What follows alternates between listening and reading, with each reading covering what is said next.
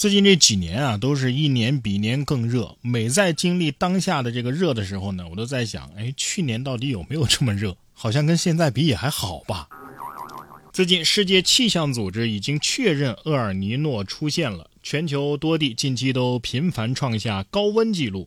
世界气象组织当地时间的四号发布了一个报告，确认。热带太平洋地区七年来啊，首次形成了厄尔尼诺条件。预计今后全球大部分地区气温将进一步升高，在2023到2027年这五年内，至少有一年会打破2016年创下的高温记录，概率会达到百分之九十八。这个厄尔尼诺现象呢，是一种自然发生的气候模式，与热太平洋中部与东部的海洋表面的温度变化有关。平均每两到七年就会发生一次，而且每一次啊，通常会持续九到十二个月。我看到有位北京的网友说呀：“求求了，北京已经四十度了，不能再热了。”我身边的一个朋友从端午到现在已经中暑四次了。哎呀，什么地方能够让我冷静冷静呢？不过呀，也不要随便瞎冷静，特别是这种抽根烟冷静冷静的习惯啊，不是什么好习惯，有可能会带来严重的后果。近日，东京对日本的那个东京啊，这个市中心的新桥地区就有一栋建筑物啊发生了爆炸，有四个人都受伤了。报道称，爆炸的源头啊是位于该建筑物二楼的一家餐饮店。该店主表示，他在爆炸前啊曾经闻到过类似煤气和下水道污水的气味儿。之后呢，走到二楼的吸烟室想抽烟，在他摁下打火机的瞬间发生了爆炸，包括店主、店员和行人等四人受伤。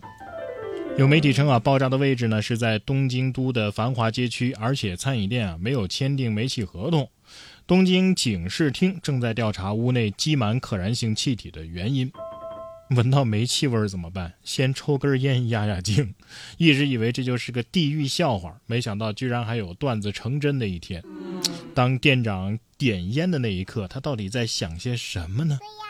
玩笑归玩笑啊，还是得长点心 啊！遇到这种情况呢，应该及时的开窗通风，不打明火，不动任何电器，保护生命安全是最重要的。说到生命安全啊，近日一名妇女在曼谷廊曼机场。不得不截肢保命啊！因为在过机场的自动步道的时候，他被自己的行李箱绊倒了，摔倒在了步道上。由于传送带并没有停下来，他的腿啊随后被机器给卷了进去。根据机场的官员说，那里的一个医疗小组啊，最终不得不将他的左腿从膝盖以上的地方给切下来。如今这条人行道已经关闭，一队工程师正在对它进行检查，以确定事故的原因。机场的负责人说：“呀，该走道呢是日本公司日立制造的，安装于1996年，并且补充说有计划申请预算，在2025年更换为更新的型号。”截肢已经很可怕了，还当场截肢，这名女士当时的内心得多痛苦啊！本来是好好的出来玩，回去的时候少一条腿，真希望类似的惨剧以后不要再发生了。大家以后出门的时候啊，不论你是坐电梯呀、直梯呀、传送带呀，反正类似这些东西啊，一定要注意安全。尤其是带行李箱的时候，一定要保证自己和行李箱之间啊得有一个安全距离。这样的话，即便有意外发生的时候，自己也能够及时的做出反应。还有啊，穿那种又长又宽大的裙子呀、阔腿裤的时候，千万得当心，万一被卷到哪儿啊，那真的是太可怕了。除了生命安全，出门在外啊，隐私安全也得注意。七月一号，内蒙古呼和浩特的海亮广场，就一名男子啊，在偷拍女孩的裙底，这个时候呢，被两名热心的小伙子发现了，啊，及时的制止。男子想要逃跑的时候呢，被小伙子按倒在地。围观路人说呀，不至于把人按倒吧？结果遭到小伙子的霸气回怼：“要是你家的女性同志被侵犯了，你至于吗？那么小的小女孩偷拍人家裙底，你们觉得应该吗？”视频的拍摄者严女士表示啊，第一次就警告了偷拍的男子，他还继续拍。两个小伙子制止了偷拍的男子之后啊，发现他手机里全都是偷拍的视频和照片。随后，偷拍的男子被民警给带走调查了。你家里的女性同志被侵犯了，你至于吗？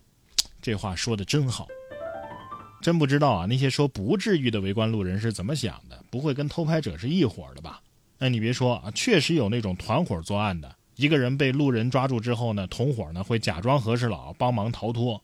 所以这个世界上啊，既有帮忙制服坏人的好人，也有帮坏人开脱的坏人，或者叫漠视者。等什么时候啊，前者急剧增长的时候，那么后面两者坏人和漠视者啊，也就会慢慢的消失了。下面要说的这位啊，不能说是很坏吧，但是多少是有些不厚道。七月三号，浙江宁波一男子进银行对工作人员说：“我要取款两万五。”银行工作人员呢，哎，因为工作的需求，例行的询问你取款是什么用途啊？男子呢被问的不耐烦，说要把钱啊分批取出，我一次就取一块钱，自己明天啊还要过来取。如果要不把这工作人员给我开除了，就不干。目击者郭先生说呀，工作人员询问取款用途是银行的规定职责范围内的事儿啊，主要是防止受到诈骗。男子却认为呢，钱是我自己的，我取钱的时候还问这么多啊，有点不耐烦了。最后，男子看到工作人员委屈的哭了，才把两万五啊一次给取了出来。这件事发到网上之后呢，本来以为网友们会帮着工作人员说话的，没想到评论里清一色的都是导向这名取钱的男子的。大家都认为我取我自己的钱，凭什么要跟你银行的人解释呢？对呀，其实这么说呢也可以理解。啊，网友们有这种态度啊，可能是平时啊被很多银行的一些奇葩规定啊、奇葩行为啊给整烦了。但是说实话啊，男子的这种行为呢也不可取吧？毕竟这银行的规章制度也不是这工作人员定的，他只是来上班的呀。退一万步说，你这么折腾这个工作人员，以此来惩罚银行，事实上银行没有什么损失啊，有损失的是后边排队办业务的其他普通人呢。假如这名工作人员真的是老实巴交的，一次给你取一块钱。那后面来办业务的人岂不是白跑一趟啊？对呀，你说有没有这样一种可能？我要是不问你取钱是干嘛的，你你拿着钱之后给了骗子，会不会再倒过来找银行呢？所以凡事啊，只要不违背原则，咱们还是多一分理解吧。